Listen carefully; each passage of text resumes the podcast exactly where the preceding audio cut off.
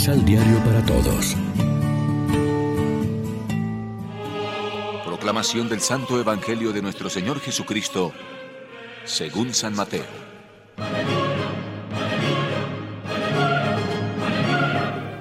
No se hagan tesoros en la tierra, donde la polilla y el gusano los echan a perder y donde los ladrones rompen el muro y roban.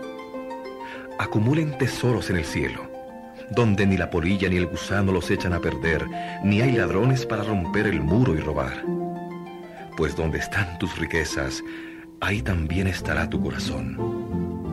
Tu ojo es tu lámpara.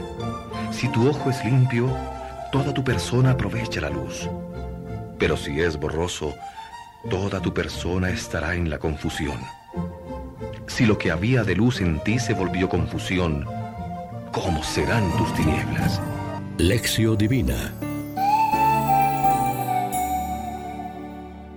Amigos, ¿qué tal? Hoy es viernes 23 de junio y a esta hora nos alimentamos con el pan de la palabra. ¿Hemos recibido un solo azote por causa de Cristo o hemos ido a parar a la cárcel por nuestra valentía en predicarle o hemos pasado hambre por su causa? ¿Cuántos peligros hemos tenido que correr en nuestros viajes apostólicos por amor a Cristo? ¿O más bien estamos tan seguros y arropados en nuestros cuarteles que no hay ocasión de ejercitar esa valentía misionera de Pablo? Cada uno puede preguntarse qué tesoros aprecia y acumula, qué uso hace de los bienes de este mundo. ¿Dónde está nuestro corazón, nuestra preocupación? ¿Por qué sigue siendo verdad que donde está tu tesoro, allí está tu corazón. Ya estamos advertidos de que hay cosas que se corrompen y pierden valor, y sin embargo tendemos a apegarnos a riquezas sin importancia. Estamos advertidos de que los ladrones abren boquetes y roban tesoros, y sin embargo confiamos nuestros dineros a los bancos y ahí está nuestro corazón y nuestro pensamiento y a veces nuestro miedo a perderlo todo.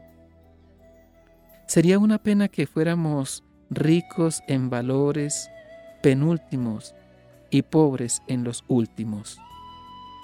Qué pobre es nuestra persona que solo es rica en dinero. Los que cuentan no son los valores que más brillan en este mundo, sino los que permanecen para siempre, y nos llevaremos al cielo, es decir, nuestras buenas obras, nuestra fidelidad a Dios, lo que hacemos por amor a los demás. Y dejaremos atrás tantas cosas que ahora apreciamos. Reflexionemos. También podemos hacernos nosotros mismos la revisión de la vista a la que nos invita Jesús ¿Está sano mi ojo o enfermo? Veo los acontecimientos y las personas con ojos limpios, serenos, llenos de luz y la alegría de Dios, o bien con ojos viciados por mis intereses personales, o por la malicia interior, o por el pesimismo. Oremos juntos. Enséñanos por tu Espíritu la felicidad de la vida no permitas que prefiramos el tener a ser personas que, más que cosas, necesitamos razones para vivir, amar y compartir lo nuestro con los hermanos. Amén. María, Reina de los Apóstoles, ruega por nosotros.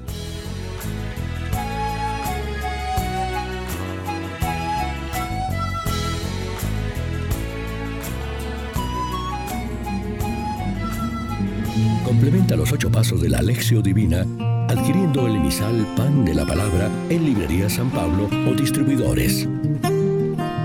Más información www.sanpablo.co Pan de la Palabra. Vive la reflexión.